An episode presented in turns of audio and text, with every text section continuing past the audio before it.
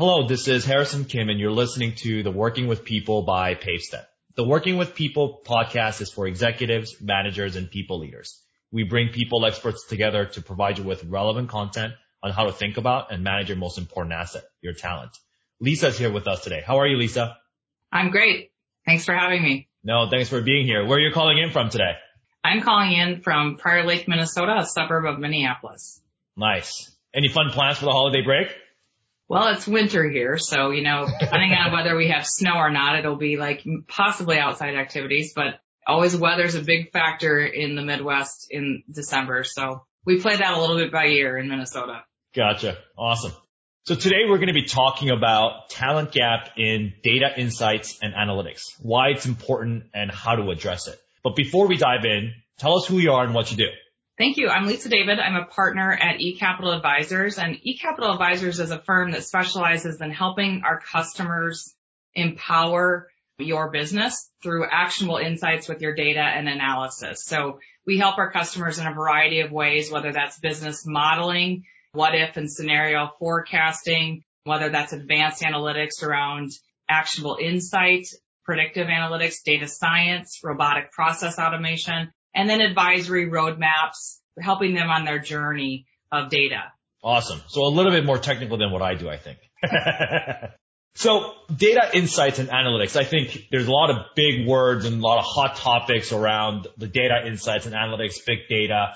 And I think a lot of people have definitely heard about them. I just don't know if we're all familiar as you are familiar around what they really are. What is data insights and analytics in your mind? Data insights and analytics is really just that ability to see what's happening in the business at a granular enough level so that you can make confident decisions about that. So if you think about this right now, we're in the holiday season. So what, you know, what comes to mind is the retailers, the spike grocery industry right now in twenty twenty. So it's for them to understand not just at like a, how much revenue did each store produce yesterday? It's like down to like the S K U level. What is flying off the shelves? What is the insights of what is really the hot products yesterday? What didn't meet my objective or target that I had expected based on the revised forecast? And we've had such a spike in the e-commerce world, say with people ordering online. So it's understanding that insight and the analytics needed to really drive the profitability and like needle movers of that specific industry. Gotcha. So I think the importance is very clear, right? Of course, when it comes to data and analytics and these insights, can you give us a little bit, a few other tangible examples, how they can be used on a day-to-day basis internally for companies? The real key item here is you would never plan your business at this level. You would never have a forecast that would be down to the S K U level. But tangible examples are like retailers being able to know, like I said, not just that electronics was this amount of revenue yesterday, but what S K U? Am I buying the rose gold Apple Watch? What is actually the S K Us? So then it helps them align the supply chain and then run mm. like predictions of what's going to happen for the next few weeks or months for sales, because there's just moving categories. People's lives are changing. It gives them that insight to really make a different decision, because that affects what they put on sale, they put on right. promotion, what they maybe have on in certain geographies. Um, we have retailers that know with this insight now they can say, oh, well, this state's buying this category. So then when you get to their website, that's what's being highlighted. So it's like putting all the pieces together right. and not so reactionary. So what happened previously to this is they would not have had the lens to see it mm-hmm, in mm-hmm. a timely enough fashion to act on it within the month. So like if you think about that, you know, we're heading up to Christmas and in the shopping season here. So it's like knowing this information on December sixteenth could then help drive a promotion already for December twentieth. What happened in the past is our retailers would have to wait. They called it the Monday report. And after every week in retail, you'd have to spend hours figuring out what happened right. last week in that retail environment. Right. Well, now you can have a daily report saying, here's what's happening. You could have it hourly. I mean, it, it doesn't have to be. But I mean, just think about that shift of insight where everybody's waiting for this Monday report. Sometimes the retailers, it was not just even the Monday report. It was three weeks afterwards they'd figure it out, like mm-hmm. what happened last month. It didn't let them optimize inventory, supply chain, promotions, the marketing what's next. So just all these areas of insight really provide a very granular lens that was something that companies did not have previously. Right. That affects kind of really everything that an organization does, right? Even your examples around which S K U or which item was the most popular. That right. translates to some actions with your supply chain or your sourcing team, which also translates to kind of what you just discussed around marketing or promotions. Yep. And then like um, you can go to a whole nother industry level, and we're working with a financial services company that has a lot of credit card, mm-hmm. different private label credit cards for stores. Then they can actually see, okay, who's actually using the credit cards. Right. Because then they can predict charge-offs, which is very valuable in that industry. I mean, the accuracy to predict credit card charge-offs, as well as partner with their marketing team to say, these are the customers actually using these credit cards, so they should get right. the promotions, not just the blanket approach to promotions. It's that dialed in, really knowing this three sixty degree view of that customer so that you can have decisions on it. Right. So that absolutely makes sense. And analytics, there's pulling these insights, right? These are very, sometimes they can be very technical skills. And of course, you've got some other layers of like problem solving and critical thinking as well. But who do these skills really apply to? Is it really just like I T and technical analysts? I think it is more from the business analyst side. So the business analyst side of what's really shifting from a perspective of being the reporter of what happened in the past mm. to being like the data curiosity engine. I, I really kind of equal analytics to data curiosity, that it is specific to that company that then helps them partner with their business teams on whatever function they lay, they're a part of. So, but I think it's really more the business analyst is the opportunity. If you can think about the universities, when those of us graduated from college, we only had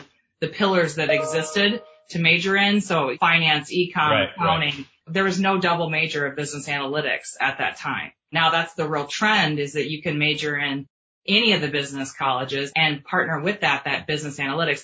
And what that is doing at the collegiate level is teaching you how to do that data curiosity analysis that really is where I see the value of analytics. It can go way more layers once you get that set up to the machine side, the data science side. So then where you take the insight and you start adding the algorithms onto that, where you add that advanced layer. But it's right. that curiosity, it's a broad term. It means a different thing to most people, but I really, it's that actionable data curiosity that is meaningful to that company. Right. And it's interesting because I think a lot of kind of what you're talking about have been a very, very hot topic and a layer of functionality or expertise that H R and talent professionals have tried to implement in the last several years when it comes to kind of people analytics, right? Mm-hmm. And I talk to a lot of, whether it's clients or partners or just people in the industry doing this stuff. And there's really some cool things out there where you can start predicting people's productivity or their engagement or their retention. Any cool examples that you've come across in the past related to talent? Because I feel like people are one of the hardest areas to get good data on. Oh, there's a lot of great information. To your point, there's a lot of drivers and metrics that you can analyze on the people side that will tell you, here's your at-risk employee. And what's really cool about it today is instead of just having like a retention program for all employees, you really just need to hone in on, here's what the data is telling me the at-risk employees are. So then I have the, that's where I, the H R professionals then can really hone in the talent retention on that group that appears at risk. Yeah. And I mean, it really depends on the type of company, the what factors they are, but the survey ratings, how well they like their manager. I mean, there's just all these metrics that kind of come with it. Also, there's a lot of labor where you can optimize, okay, should this person be working on this project because it drives mm-hmm. their passion? Or, I mean, there's a lot in the talent arena that is really changing because of analytics.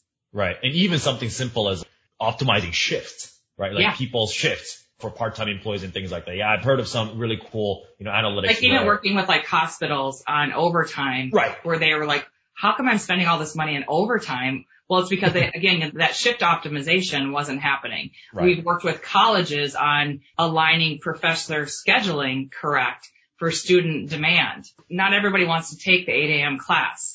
You know, the, that optimization of, you know, staffing of even the class schedule is really powerful in higher education as well.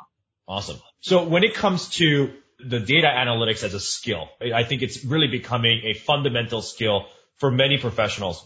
And I think when you talk about business analysts, I think it's a, generally a pretty broad term that can be applied in any kind of different functions, right? You could have an analyst that is looking at talent issues or finance issues or sales issues or whatever it may be. But it feels like, and please correct me if I'm wrong, you know, there's a talent gap there of the amount of analytics that companies can run based on all this rich, rich databases that they have versus the actual capability from a talent perspective. And if that gap does exist, right, like what are some ways that people can actually start addressing that more and more effectively?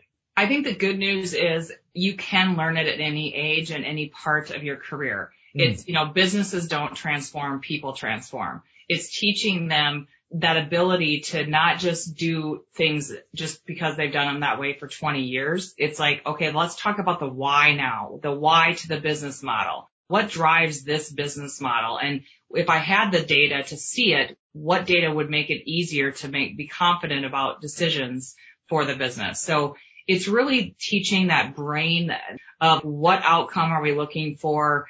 And again, what of my data is going to meet that objective of the outcome? Instead of, like I said, the rear view lens, it's, it's having that ability to really turn on that curiosity and the why. Right. So that they're just not coming into their office or their home office and just doing things the same and just moving like data gathering or data gymnastics. They're actually taking themselves up a level to say like, okay, these are the product lines that make the company the most margin. So what could I see differently that would actually help me even make increase in revenue and increase in profitability? So it's like really teaching that skill is what is the process. I think there's a lot of like training classes that could be done with a corporate team right. to help them kind of bring on this skill, even if they didn't have, like I said, a specific education on it in their, when they got to the company. So I think there's a lot of things that can move and change to really drive like an innovation and an analytic culture in an organization. Right. And I think something that you just mentioned really resonated with me when you said, ask the why. Mm-hmm. And one of my mentors in the previous life, his mantra was like, you always have to ask so what and why three times before you get close to a good answer. Oh, yeah. People gravitate so much to the what, the how before the why, and it should be the why first, to your point. Mm. And I think the other thing that's really nice is there was a lot of manual tasks that almost prevented this type of thinking. Right. And now we're able in business to automate some of those manual tasks and really make a digital workforce for those manual tasks so that I can liberate that talent and say, oh, you don't have to do the manual tasks mm-hmm. anymore. There's a software robot that'll do those manual tasks. Let's have you focus the skill on the why. So I think that's also helping. Automation is real, and it's not a concept that might be ten years down the road. It's, yeah, yeah. Yeah, it's, it's not, it's fiction. It's actually real. And I think it really helps our business teams change that culture to really a data analytic culture at the company. Perfect. Those were all the big questions I had. Anything that come to your mind that you want to finish off with? I think the best part of my job is obviously to partner with our customer teams and see the before and the after once they have this insight. I mean, it is so fun to watch the ability right. to drive this into the culture and then what it does for the company. The R O I is so fun to be a part of just to help empower them and yeah. liberate them as a business team. Awesome. One last fun question for you. In the spirit of supporting small businesses and local businesses, any one business that you want to give a shout out to? Any company? Well, like we talked about, I didn't realize how much I loved restaurants until this pandemic. Yeah. So it's like, so I want to shout out supporting any of your local independent restaurants that have provided great food to you in the past. Please support them. Keep them going until twenty twenty-one so we can all be back enjoying in-person dining. Yeah, no, absolutely. It's funny how we really treasure these simple things in life when they're taken away. Right. Absolutely. This is great. Thank you so much for your time here, Lisa. Where can the audience find you and your thought leadership? You can find me on LinkedIn at Lisa David and with eCapital Advisors. Otherwise, our website is w w w dot e capital advisors dot com. And we'd love to hear from you if you're looking for further education on how to kind of demystify this. We're happy to help and reach out. Love to hear from you. Well, everyone, thank you for listening to Working with People by PaveStep. Feel free to check out other episodes on pavestep dot com slash podcast. Thank you, Lisa.